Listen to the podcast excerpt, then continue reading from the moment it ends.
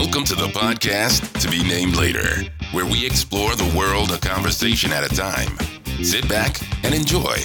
Here are your hosts, Chris and Kelly. Welcome back, everyone, to the podcast To Be Named Later. Um, Chris here with my co-host Kelly. Kelly, how you doing, buddy? I'm doing pretty good, Chris. How about yourself, man?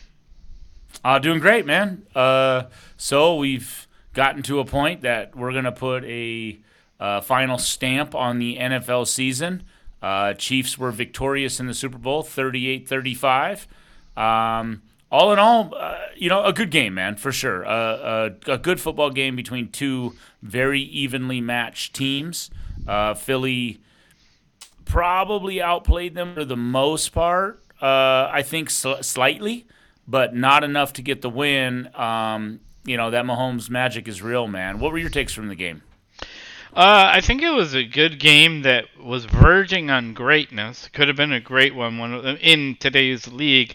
Um, you know, because uh, you had the uh, epic comeback, and then it looked like we were on the verge of uh, battle for battle scores. You know, um, so still uh, one of the better Super Bowls. Could have potentially emerged into a great one, uh, but then uh, we had the holding penalty. Um, player said he did it and was just hoping the ref, you know, let it go or whatever. Uh, still, a, really two competitive teams. Enjoyed it a lot. What what was your thought on that holding penalty? Yeah, I mean, you know, the, the the play itself was was minor in a vacuum, right? It wasn't that big of a deal. It wasn't a, a large penalty. What really made it monumental was the timing of it in the game, and so uh, the the way things looked, uh, it was a third down play, and uh, I believe it was third and nine. Was they were going to need to kick a field goal, and there was you know after the kick went through the uprights and all of that, and the kickoff and whatnot. I mean, they were going to be looking at somewhere in the minute and forty range left.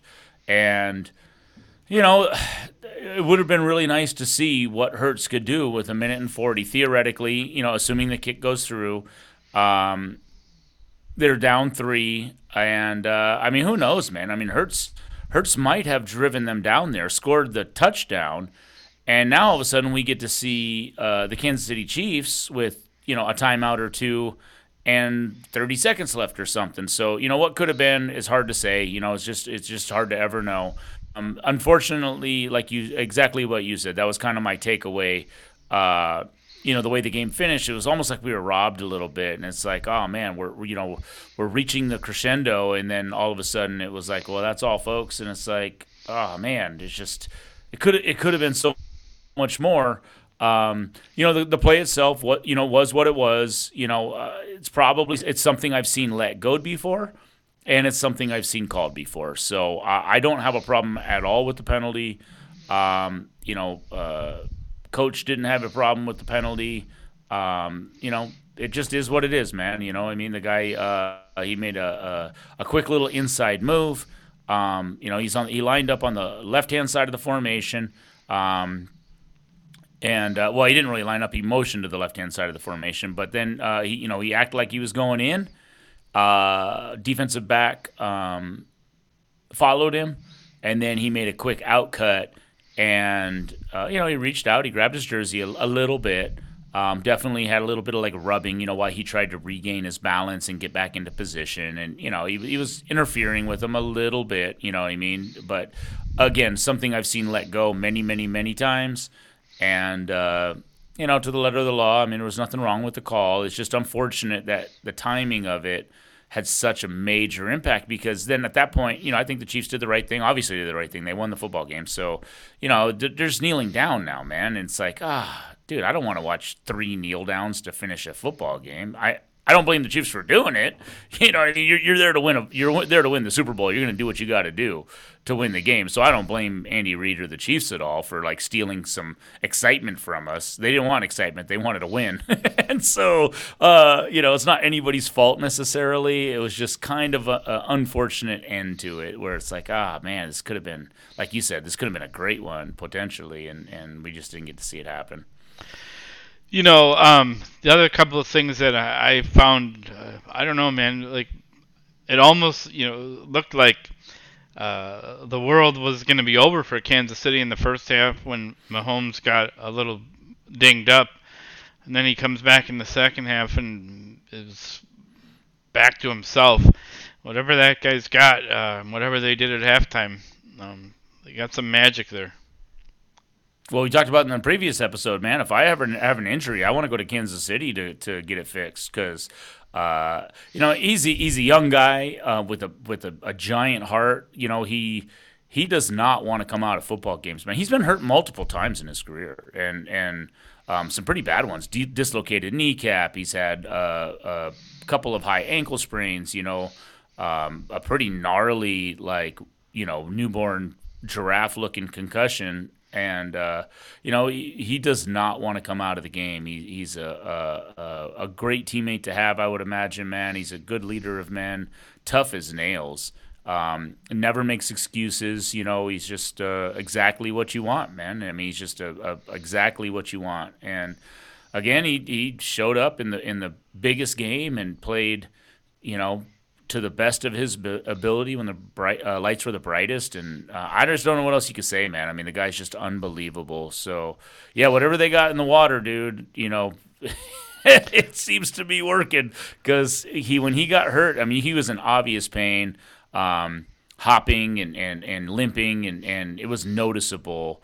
Uh, and you know we didn't really get to see him again at the half, and so you know they they went to the locker room, and obviously you know they're gonna get to him straight away, right? And I'm sure they tightened everything up as far as the wrap is concerned. Might have even got a, a Demerol shot, you know, which I'm sure he had before the game as well. But um, you know, I'm sure the staff had a plan and and uh, got him right, and he looked perfectly fine in the second half. You know, I mean, he was moving around. I mean, it was like it never happened. You know, speaking of perfectly fine, it was uh, quite fine. Didn't quite go in for a score, but that in the second half, I think the, another big element in that game was the punt return Kansas City had. That was pretty electric. I, I love the kick returns and the punt returns that go for long yardage. I think they're uh, a lot of times, especially on the kick returns, doesn't happen anymore. That's still a dynamic part of a game and just game changing and electric. Yeah, some of that has been taken out of the game. It's it's been kind of uh, um, purposefully uh, removed. You know, there there are a lot of injuries happen on that. You know, you're talking, um, you know, 40 yard dashes into each other and, and like the kickoff they've they've made subtle rule changes over the years.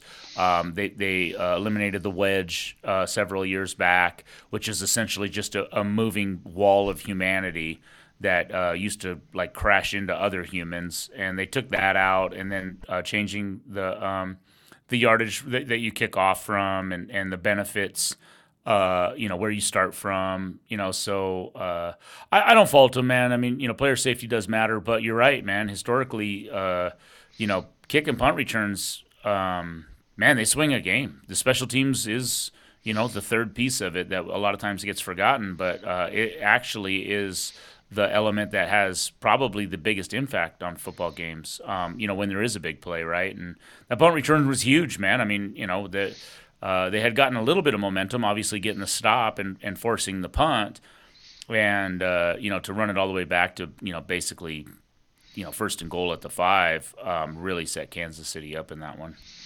Yeah, and to be clear, I, I I'm all for the player safety, and uh, I'm the vast majority of the rule changes in the NFL around safety. I think have uh, been good for the sport. I just think it's electric. You know, even with whatever you can do to have um, that it's like the long touchdown pass or the interception. Um, that is, I guess, my last thought on the game. Really, um, you know, Chris. Sometimes one team beats another. Uh, sometimes it's more that one team wins, and there's a difference, I guess, to me, um, because we don't play to a tie, so someone's got to win uh, Philadelphia has nothing. It's not like they they have nothing uh, that they shouldn't be proud of in the game either, and I think both teams got a bright future.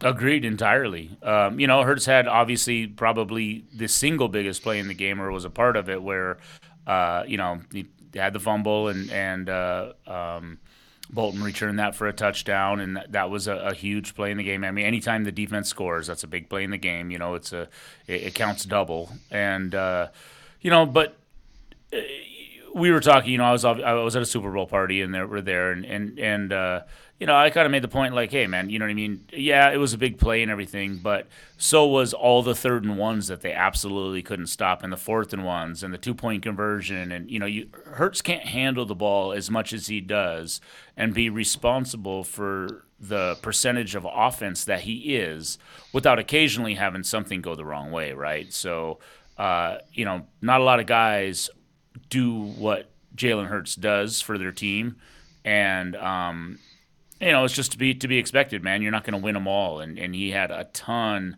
You know, we had a standing bet, so I I won. Uh, uh, I, I picked tails. A buddy of mine picked heads. We put five bucks on it, and the whole rest of the game, I told him I'd give him a chance to win his money back. And every time they got to third and one, I said, "All right, I'll take Hurts, and you can have every other player on the field. I, I'll bet you five bucks Hurts carries the ball right here." And uh, repeatedly, he said, "No thanks, I don't want that bet." and uh, repeatedly, uh, Hurts got the ball, and he was stopped for a loss on a couple of them.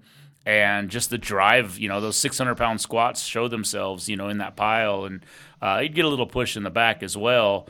But uh, you know, he just continually fall forward over and over, and uh, yeah, man. I mean, like you said, the, the, Philadelphia Eagles have nothing to be ashamed of. They lost to a really, really good football team, a team that's been in five straight championship games, um, been to three Super Bowls. You know, they're they're a historically great football team right now, and and the Eagles lost to them. But um, the one thing that was a, a, a, huge surprise to me, and you know, I don't know uh, if you give credit um, you know, to one side of the ball or the other. It's hard to say exactly, you know, what the cause and effect exactly is. But, um, you know, the Eagles, I think, were third all time in sacks in a season, and they didn't get a single sack in that game. And that was one thing that I, dude, I, I mean, I'd have bet the farm if, if you said, hey, will the Eagles get one sack or, or, or you know, or more? You know what I mean? like, uh, I would have taken over one all day long. Uh, you know, uh, they just had been so good at it all year, and and give credit to the Chiefs' offensive line and the scheme and and uh, you know some of the short passes they were doing and whatnot. But um, I, I am the one thing that shocked me was that the Eagles didn't get a single sack, and to be honest, not even a ton of pressure on Mahomes in that game. So, uh, yeah, that was a bit of a surprise to me. Outside the actual game, um, saw a lot of people talking, players and fans and everybody else, how about the field not really being of great quality. What what do you see on that? Yeah, that was that that went on throughout the game from from minute one, um, and reportedly. Uh, this had been talked about earlier in the season that that field out in Glendale, um, you know, has had problems in the past too, and and people have complained about the playing surface. And yeah, guys were slipping quite a bit in that game. You know, from from minute one, it wasn't like the halftime show damaged it or you know any of that. And from what I understand, this is like an ongoing problem. So well, and this field to... was made specific for the Super Bowl. They spent eight hundred thousand dollars. Um, kind of growing this field and putting this in.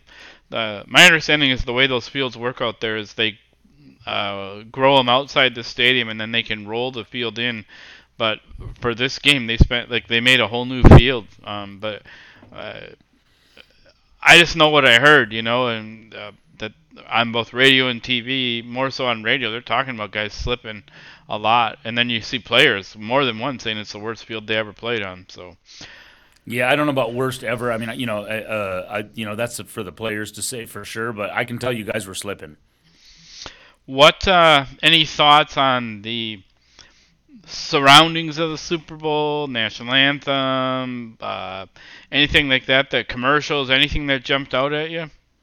Yeah, I mean, you know, it's, it's a Super Bowl, man, right? So uh, people who aren't even into football one iota still show up for the Super Bowl party to eat the food and watch Rihanna. And, you know, we had people, like I said, I was at a party and, and we had people who were there, uh, hadn't shown much interest in the television for an hour and a half and now all of a sudden it's halftime and now they're excited. Like they, they want to find a seat on the couch now because uh, you know they're here for rihanna. And uh, of course the commercials you, you know you let them play and and um, you know you watch them and and you know we got some laughs out of it. And uh, you know I, I don't know that one commercial the one that, that that i seem to remember the most was the uh, one with all the the rockers you know and and uh, talking about um, you know they want corporate America to quit calling people rock stars, and uh, you know John from accounting, you're not a rock star, and you got Ozzy Osbourne and people in there. Yeah, I saw a real rock star last night. Just to go a little off track for a minute, saw Bruce Springsteen here in Houston for the second time. That guy, three hours nonstop, start to finish, just song after song, man. That's, That's a rock star. Yes, for sure. Sure, absolutely, man. That that is a rock star, and uh, yeah, that's cool, man. Uh, what are you doing in Houston?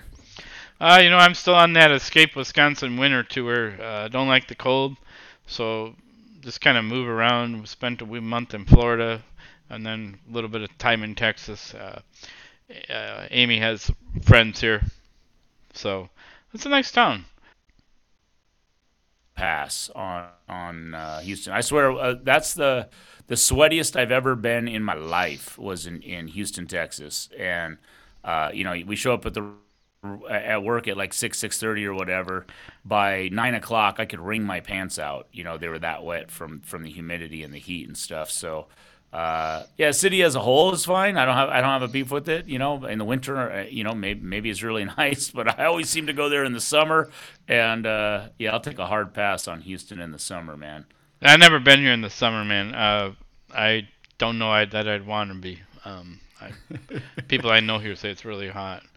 Yeah, man. Well, the humidity is just like debilitating, dude. It's it's. I mean, you know, there's humidity everywhere, right? We got humidity in Wisconsin and everything, but Houston's special, man. Like that place is.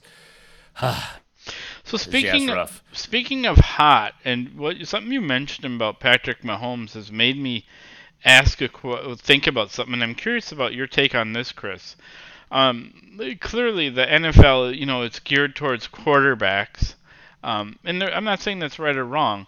And Mahomes, I mean, whatever the quarterback of this era is, is uh, one of the best at it. Um, what uh, uh right before the Super Bowl, I was reading, I think it was in Sports Illustrated online or someplace, uh, a really good uh, talk of Joe Montana and where he is in life, and it was really a thoughtful article. But um, what I wonder, what you think. So, how do you define a Hall of Fame quarterback in this era? Like with the league geared towards this, and I'm not. I'm going to pick two quarterbacks and compare, and I just get your take.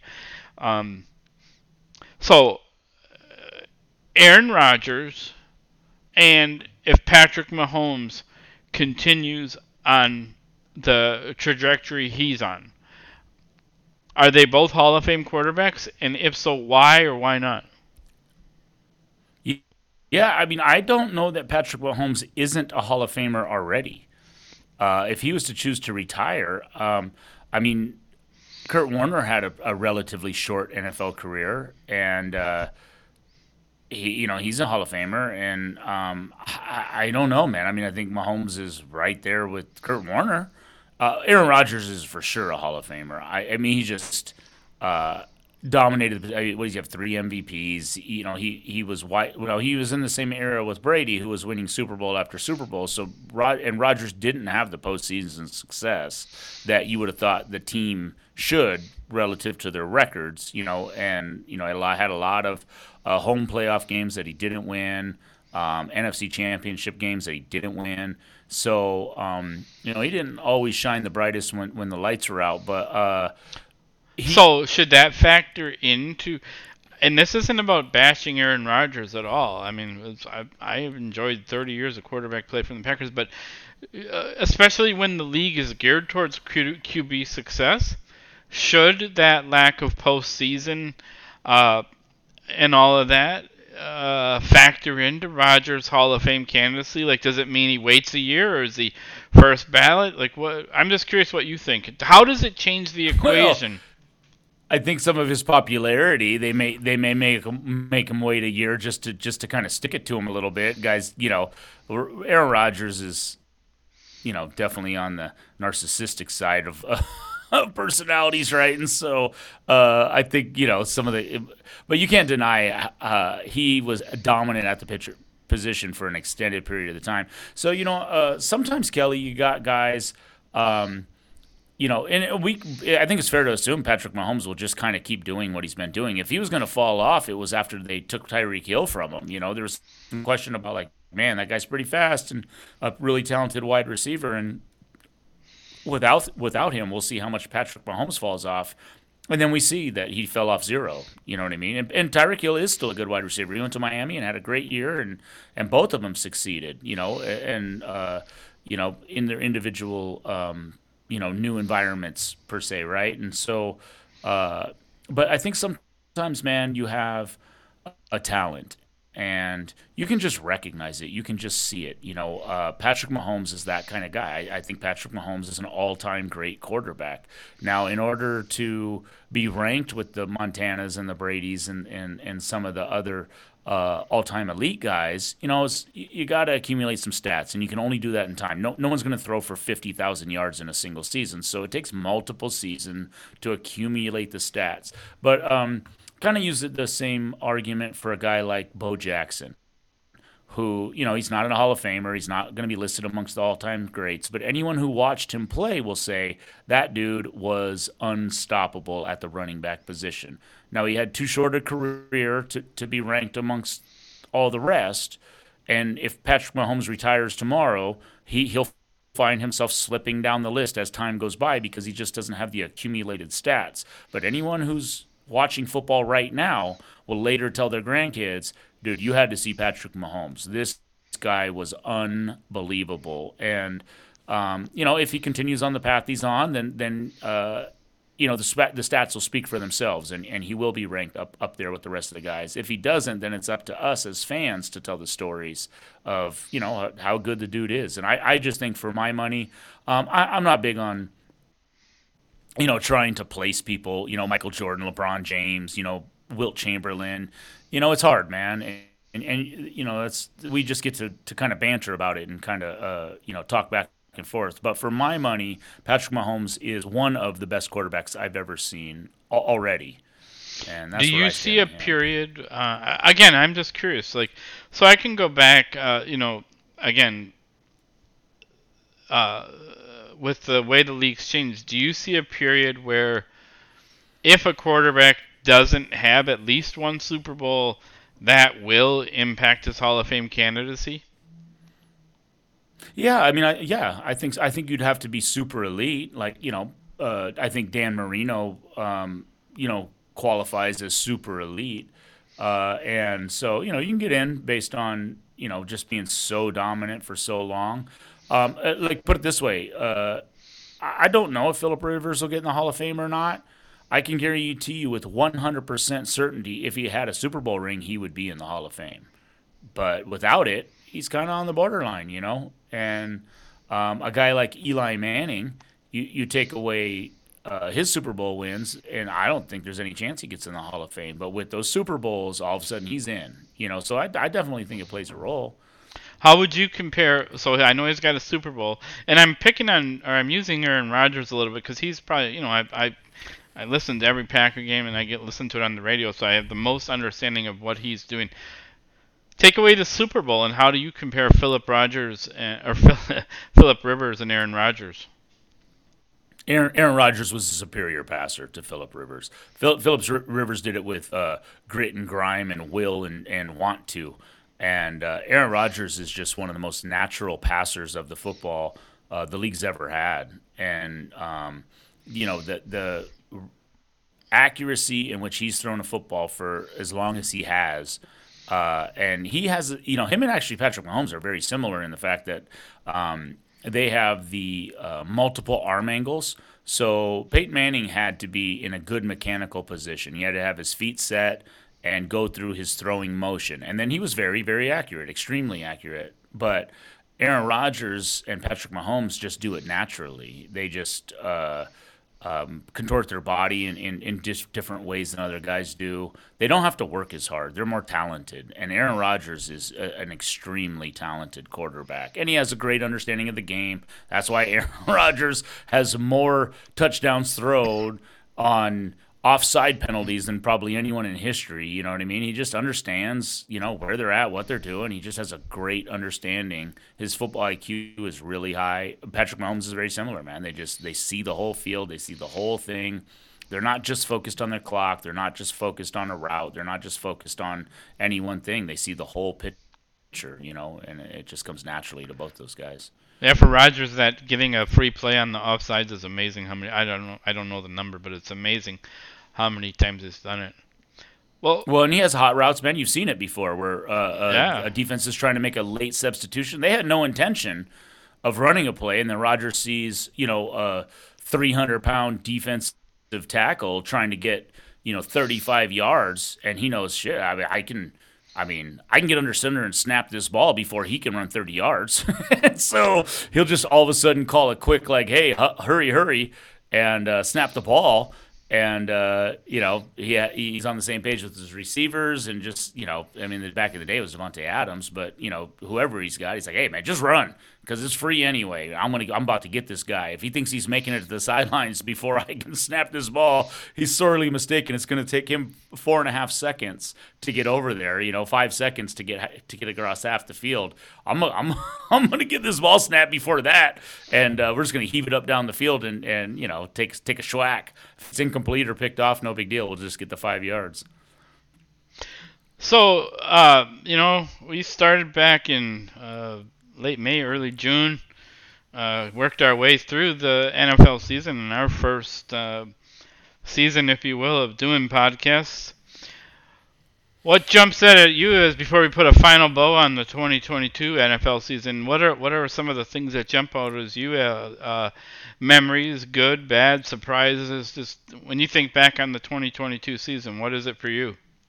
I mean, the most poignant thing that took place the whole year was in that Bengals Bill games when Damar Hamlin went down. That's the thing. That's the image that stands out even more than the Super Bowl. Uh, you know that that's just something I've never seen in my life, and um, you know it, it, was just such an uh, uplifting feeling that came out of a, a horrific uh, event and to see everybody come together fans you know the the medical staff what they did the um, just the uh, camaraderie amongst all you know former players, current players, and you know it, it, it nothing was it was never going to be handled perfectly to follow. Right? They canceled the game, that threw everything up in the air.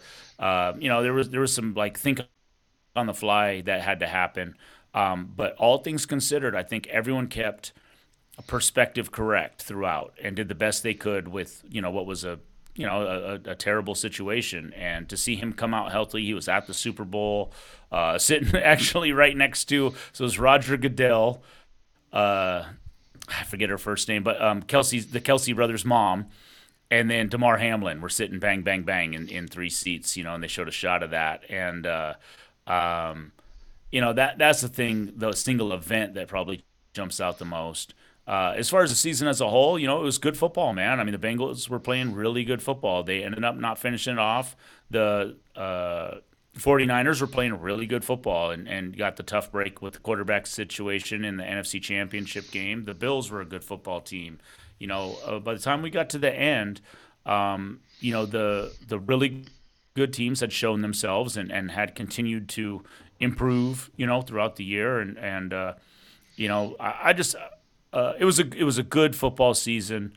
Um, I think we can safely say that the the the best team won in the end, or the, the team that won deserved it, right? So, um, you know, if they if they played out the playoffs, you know, a hundred times, you know, it might be some various winners mixed in there, you know, with some with some different events taking place, but.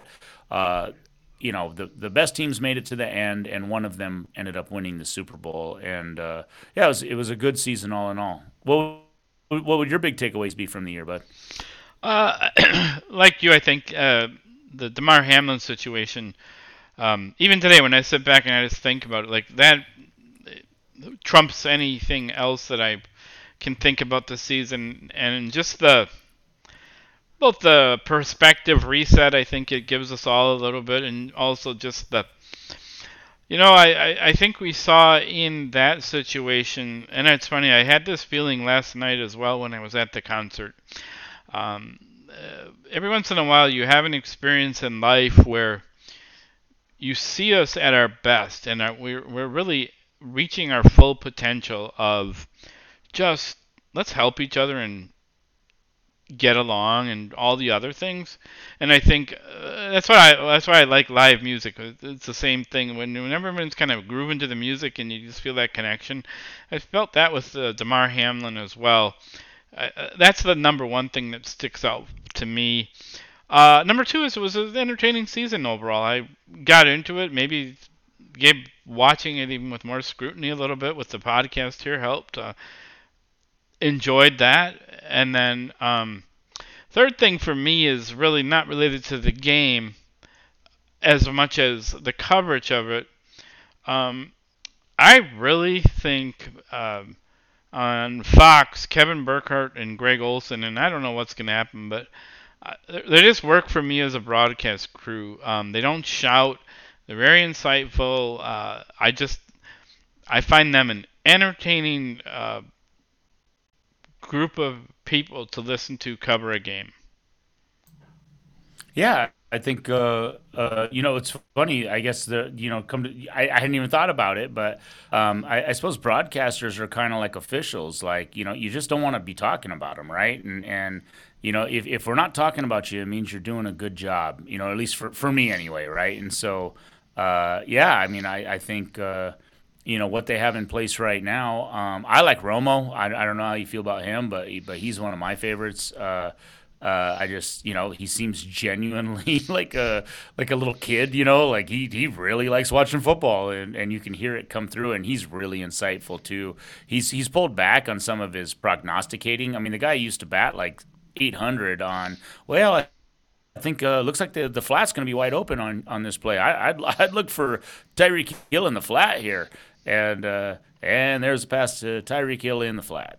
and so yeah, I um, expected um, that dialing back from, and that's I know some people really like to get on him right now when I read some of the coverage of the media, but I expected that. I mean, I think for him to do what he did was amazing. He he, he had just stepped off the field, and I think that's what p- partly helped him be dialed in was that was still there. You're, you're not going to maintain that level of intensity, but I find the guy entertaining, man. Look, he's a different style, but it's still a sport, and you know what, man? He's having fun with it. Go for it. I, I, I don't need you to be.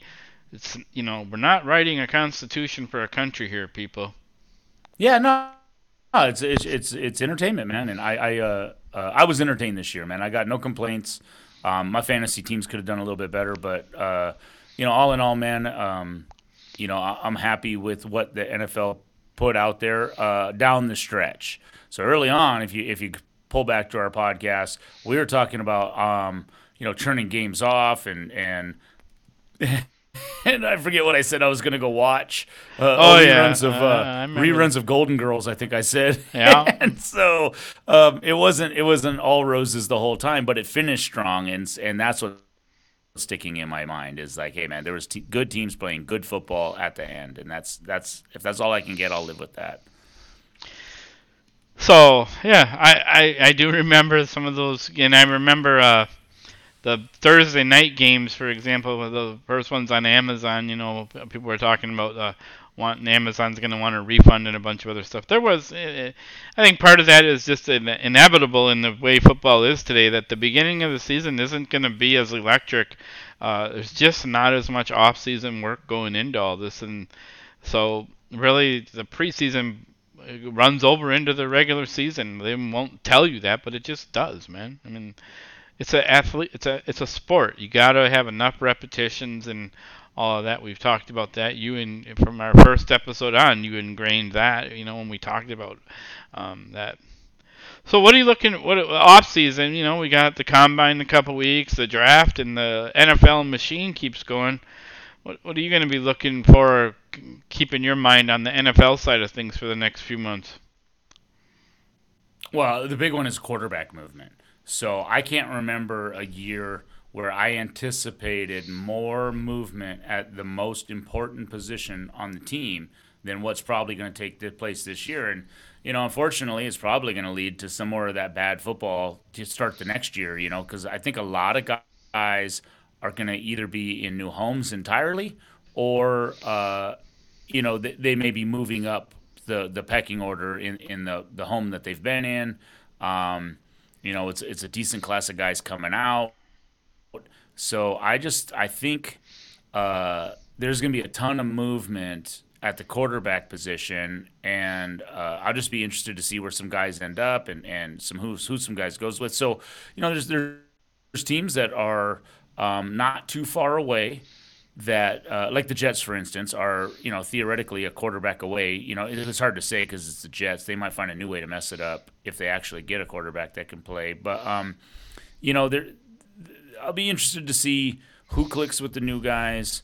Um, you know, what young guys continue to develop. A guy like Justin Fields, for instance. You know, are the Bears gonna uh, get him s- some additional assistance? You know, some some more playmakers. Can, can we continue to progress? um, on his uh, ability to throw the ball, and which he's not terrible at, but um, you know he doesn't have a lot of weapons, and so you know can you open up the offense a little bit more and get him uh, maybe one more weapon um, for that offense, and then can can Justin Fields make a jump because halfway through the season. Uh, I don't know what he had for breakfast one day, but man, he just all of a sudden became an entirely different person, and, and what looked like a complete failure um, now looks like it's got a lot of hope behind it, you know. And so we'll see. Can can he continue on that path? Will uh, jo- has Josh Allen plateaued? You know, where will Lamar Jackson end up? Will they change the offense? So there's all kinds of questions, and most of it surrounds, for me, the quarterback position. I know a lot of guys will move, offensive linemen, running backs. You know, there's there'll be movement, but um, that position is so paramount to a team's success, and and I just think it's going to be half the league. You know, starting new dudes, man, or or maybe not new dudes, but like a Justin Fields case. You know what I mean? Like he's still developing. He's not solidified like in his spot. And uh, we'll just see, man. I'm, I'm excited. You know, we'll get a little break. I could use it to be honest. Uh, I'm happy when when the super, when the Super Bowl's over and, and it's like I get to take a breath. You know, all the pick 'em money's been paid out and all the fantasies leagues are over. There's nothing to manage. You know, I get my whole weekend back, and so you know to go do other things with. So I actually, uh, I, I, mean, I, am sure I feel like the players feel, man. Like I need a break. I'm, I'm happy that, that it's just come to an end. So you know, I can kind of take a breath for a minute.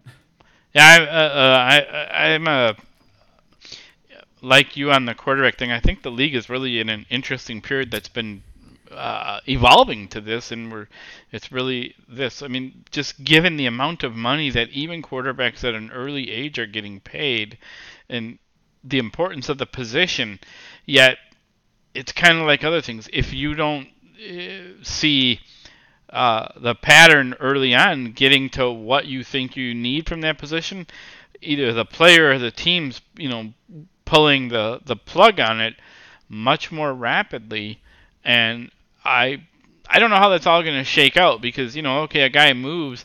Okay, this wasn't our guy. We're going to go get another guy.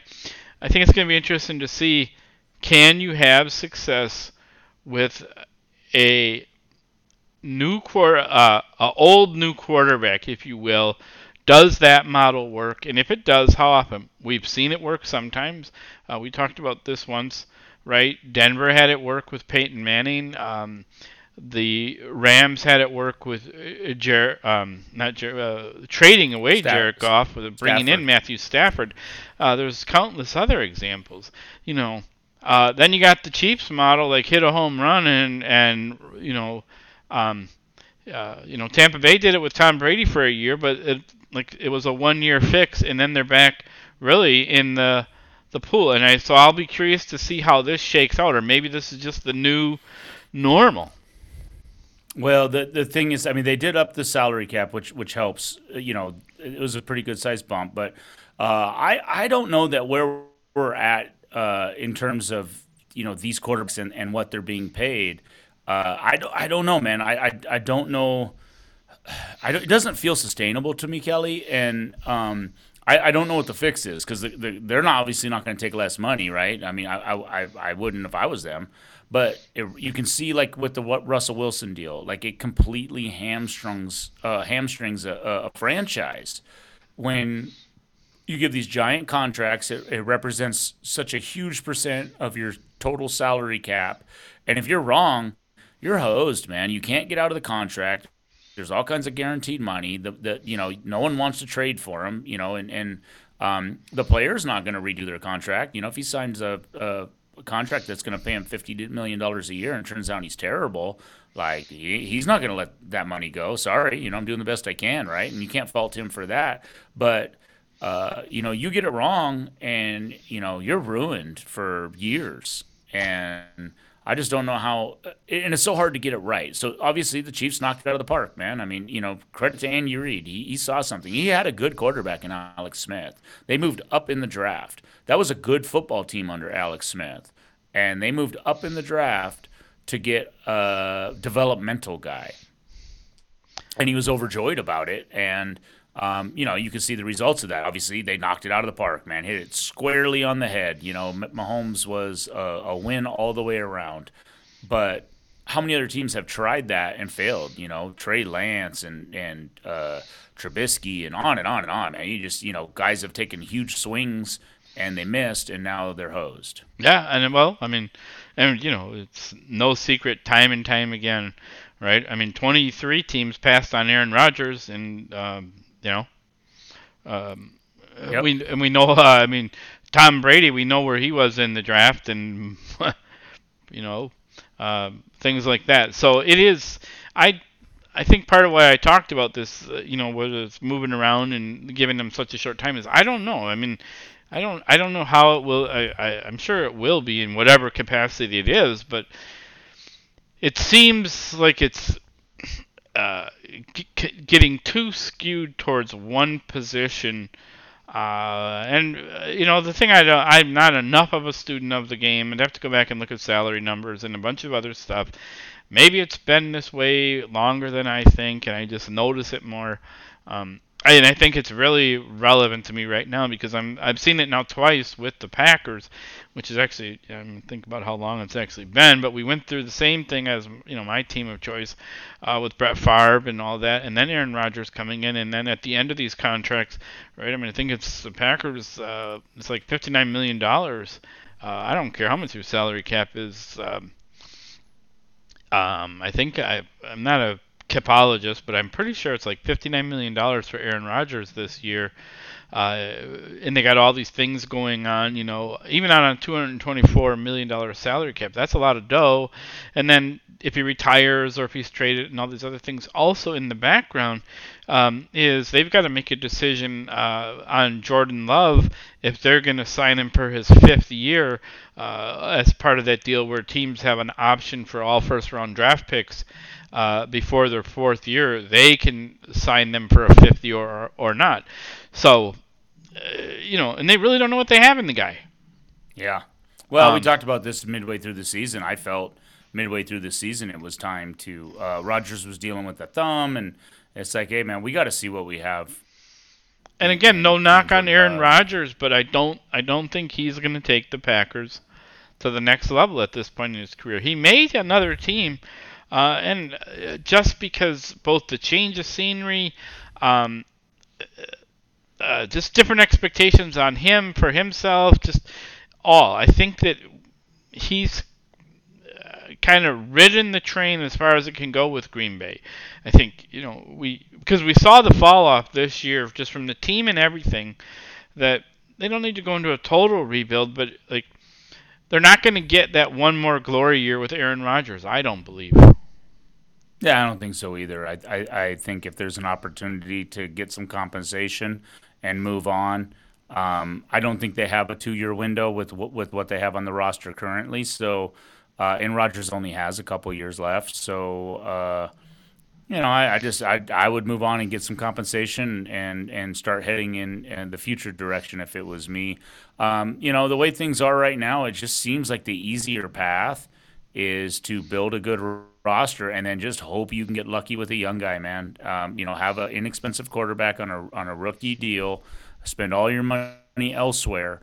You know, obviously, if you can get Mahomes or Josh Allen, that's great. But man, they're so hard to find, and the teams that have them aren't going to let those guys go. So you know, you're better off just build a roster and then just hope to get lucky with the you know with a young quarterback, man, and and he gives you a three or four year window that you could work in and then um, usually you get a little bit of carryover you know, after that first extension, you know, depending on how it's structured and um, you know, you, you can you can take that that first three or four years of the window, the championship window that's opened by that, by having a quarterback on a rookie deal and a solid roster around him. And then you can bleed that into like the next two or three years as well. So you can actually have, you know, a five, five or six year window with that model. If I was a GM, that's the model I would follow. I'd build up front, defensive linemen, offensive linemen, and then go from there. And uh, I would try to keep my quarterback position as inexpensive as possible, and then just hope I could find good value, you know, a, a good talent value for for you know less money. Because the otherwise, you know, because the premier guys are, are 50, 60 million dollars, like you said, man. It's just it's so hard to overcome that. It's just hard to pay your guards, you know, when the quarterback's making 60 million it's hard to pay your middle linebacker and your safety and everybody else that needs money man it's just you know, it's so much easier when your quarterback's 11 million and you have 40 million dollars to spread around on the offensive line.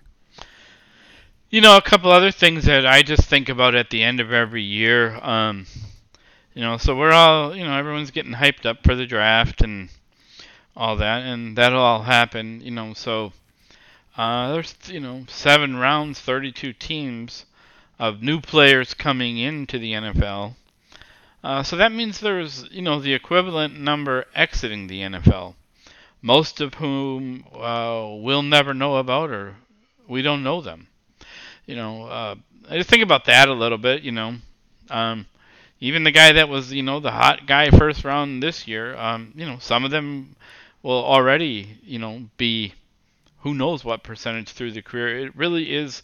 I mean, sports is that way in general, but it really is an elusive, uh, short period of time um, when you're in these leagues. Yeah, absolutely. You know, and um, you know, you're all gonna have your elites. You know, every league has them. They're they're you know Mario Lemieux and their Wayne Gretzky's and their LeBron Jameses and and so on, right? And uh, Trouts and whatnot, right? And then you have a whole bunch of other guys on the team that are either role players or, or they're you know they're on this team this year and a different team next year and um, you know, every once a resurgence, a Geno Smith type, right? You know, you, or you'll have somebody who you finds his way later in his career. Um, you know, a guy like Stefon Diggs, who was never terrible, but hadn't really reached his full potential in Minnesota. He gets a change of scenery and he becomes elite. So those exist, but the lion's share of your player pool um, are just kind of dudes, man. They're there for about three or four years, maybe. You know, some more, some less, but uh, and then they're gone. and that's it, man. That's that's pro sports, bud. You know, you know uh, so, the other yeah, thing is, I, I, don't remember the exact stats, and uh, before we talk at some point again, I'll try and make a note to myself to go look this up again. But I remember reading an article just. I think it was actually in the same uh, uh an article on Joe Montana that I had mentioned. Um, it talked about like the number of people who have ever played high school quarterback or who play it in a year, right? The number of people who are starting quarterback at college, and then obviously the number even in the course of a year or um, like you know in the elite game, let's say the Super Bowl or even just whatever. What a rare breed that is, you know, to be a starting quarterback in the NFL. Um, so I get it why they're you know it's um, you know there's only one of them starting per team, so I get that part. But it's really just you've said it a couple times, and you know if you get it wrong with the way the league is geared right now, I think it is more so than any other position in the sport hard to recover. In baseball, uh, if you miss on one player, it's more recoverable. Well, I personally don't have a salary cap, um, but second, um, you know, pitcher only starts every five games. A position player, um, you still have things you can do more so, even if you, you bring in a guy that's not quite as good or whatever. Uh, when you miss on the quarterback, it's it's just tough to recover. Well, and that's just it. That's kind of my point from earlier. Is like, yeah, I mean, I, there's more astronauts than there are quarterbacks. you know, that can play in the NFL. Bad. I mean, it's just a tough, tough. Like you said, there's just not that many people on the planet that can do that, and even more so it's tough to find a good one, right? So and and almost impossible to find an elite one, a guy who can carry a team. You know, the way Jalen Hurts did this year, the way Patrick Mahomes does every year, the way Josh Allen does, you know, for the last two three years, right? Those guys are like almost impossible to find, and yet we keep trying. You know, and and, and uh, you know if if if it's something is so difficult to do, it shouldn't have such an impact on, you know, your overall success. And that's the thing that makes it. The, that's kind of what I was alluding to when I was talking earlier. Is the quarterback position is you can't get it wrong, and it's almost impossible to get it right. it's like just, I just don't know. That's what I'm saying. I don't think it's sustainable. Like the model we have is, I, I don't know how you win this game. You know, to jump back to when we started, I remember our first episode, Chris. You know, talked about your high school career and all that a little bit, what you did there. Um, just think, I think about this. I guess I've thought about it in other sports too, but I I don't know if there's anything I've ever done in my life. I'm sure that I I don't know would force me to test my just even my abilities. I don't just mean physical, but just the whole judgment and attention to multiple things going on. That I wonder what is that a quarterback faces, you know, or a lot of players on a football field, um, like that. I mean, obviously there are things we all do, and we, but uh, I don't know if my question makes sense, but you played you played football. You were a running back, so you were probably pretty dialed in at times. Are there other experiences in life or that come close to that level of dialed in dialed inness that you can think of?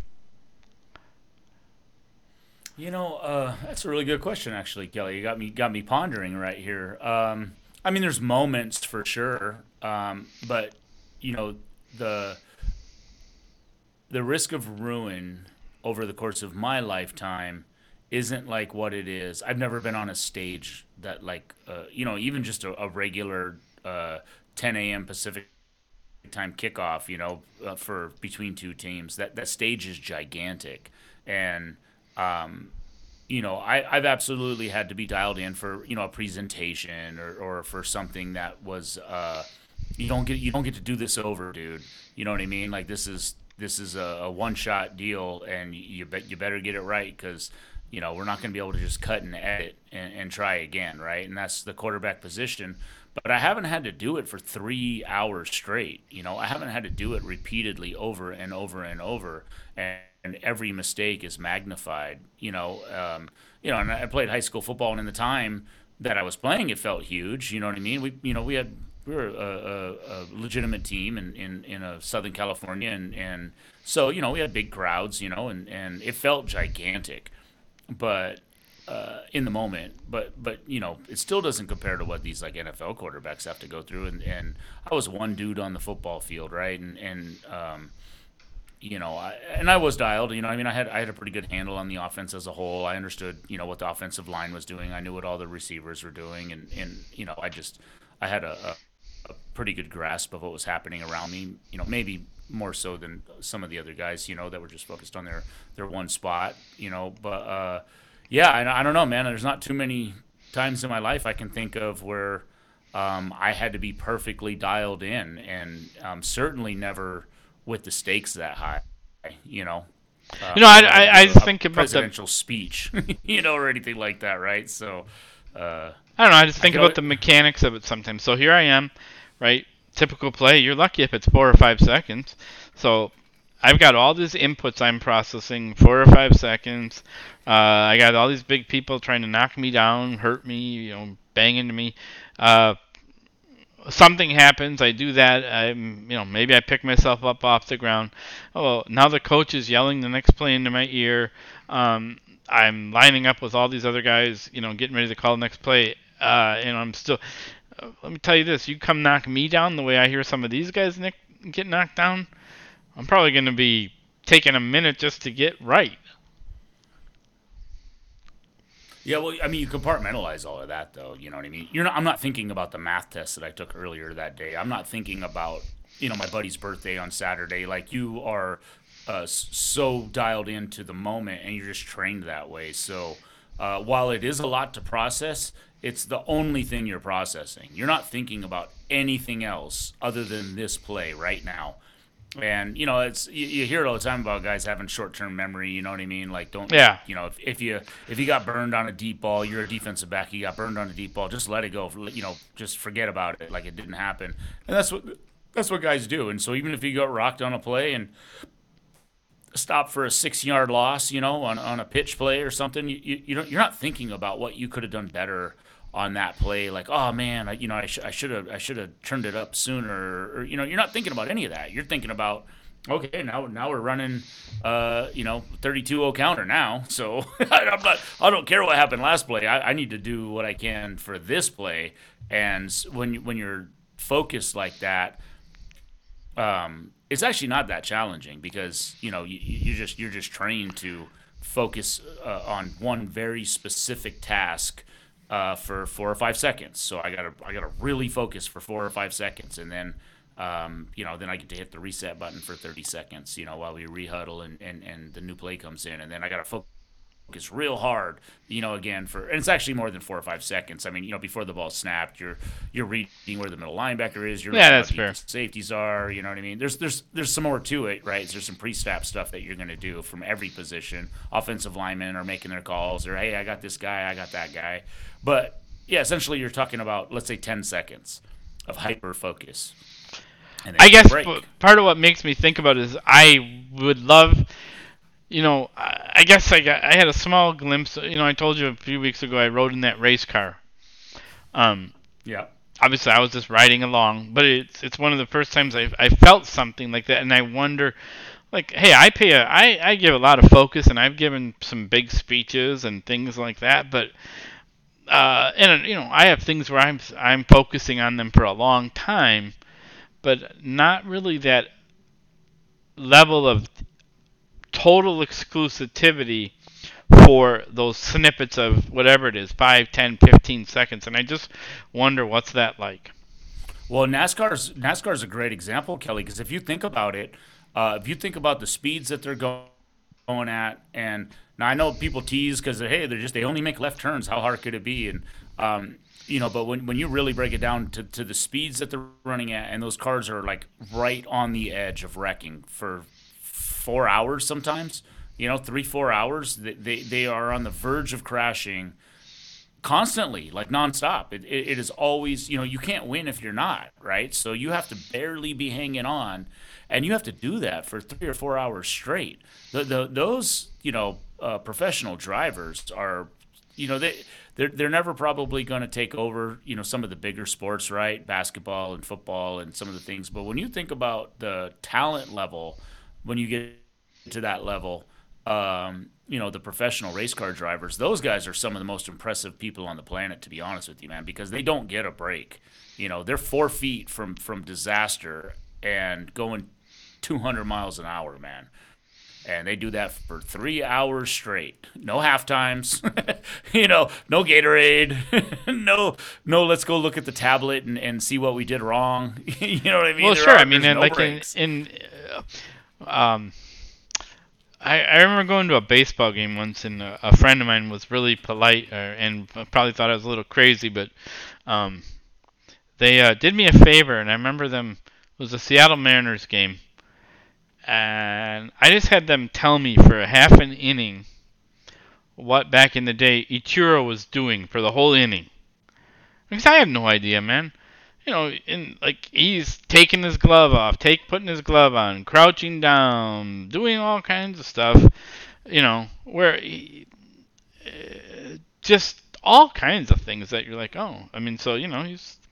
It's just interesting the level of dialed inness or which sports let you take that up. I mean, football, yeah, okay, you got those 10 seconds when you're on the field, you know, but now you're not on the field and the you know, if you're on defense, the offense is, you know, I'm sure you're not just, you know, getting a hot dog, but um, you're probably no, not. and you and, and, and you've done um, the like anything else. Like like you said, you've had to get up in front of people and give speeches, right, or presentations. I have to do those from time to time. Well, I didn't just show up and wing it, man. I prepared. You know, I practiced. I I, I read my my uh, you know, did my research ahead of time. Same as football players. They they went to film on Thursday, you know, or on Tuesday, and they had walkthroughs and practices, and, and they had scout teams, and you know, uh, they did they did extensive preparation to be in this moment. So that takes some of the pressure off. You know, they, while they are hyper focused in the moment and they are you know uh, dialed into what they need to do in the moment you know, some of it's muscle memory, you know, and and uh, you know that that's why you see a lot of times teams playing better at the end of the year because man, we've kind of done this a bunch. You know, it's a different team; they're wearing a different uniform. We might have a little bit different scheme for this game. Might be a little more heavy, run heavy this game, or pass heavy, or whatever. But man, we've been doing this, you know, for months now, and and so that takes some of the pressure off of them. But uh, I'm not trying to uh, reduce the impressiveness or anything, dude. I mean, the the like, that's why there's you know only only a handful that can do it, man. man worldwide, it's it takes a special person. All right, for our next podcast episode, episode I'm going to go find three defensive linemen, Chris, and they're going to come after you every 10 seconds while you're trying to talk. I'm I, I, dude, I'm, I'm, I'm saying that, I, that they're special, man. I, I never had any delusions of, of playing quarterback in the NFL. That's for sure. Uh, yeah, I, I just, it's just almost an impossible task, and uh, only a couple guys can do it, man. I mean, there's a handful of good ones. That's it. Well, Chris, the 2022 NFL season uh, is in the books, and I think we've uh, it's been an enjoyable one. Uh, we'll continue our podcast with all kinds of topics, working that out. Um, and uh, really been a fun season to share with you, man. Yeah, you too, Kelly, man. I'm excited to see where, where we go next. I mean, we got we got some time. There'll be NFL. I mean, NFL's a year-round uh, business, so there'll you know there'll be some uh, off-season moves and some trades and and uh, you know free agent signings, and then there'll be a draft and and uh, OTAs and training camps and all that. But uh, we're gonna have to transition into some other stuff. So, you know, we'll we'll see. Uh, you know, what we can move into in the sports world. I know what I'll move into, and um, you know, we'll just see what uh, what you go into. There's a, there's a lot to choose from out there. Yeah, I look at it this way. You know, we got a lot of green grass in front of us. And the nice thing is, we don't have those three dense defensive linemen coming to try and knock us down. So, um, appreciate everyone coming on the adventure with us this far, and uh, we're going to continue the the journey. And as always, Chris, great to share the uh, podcast with you, and great great being your co-host. Yeah, I love doing it, Kelly, man, and, and uh, uh, you know I'm, I'm ready for whatever comes next. All right, Chris, have a great week. All right, you too, Kelly.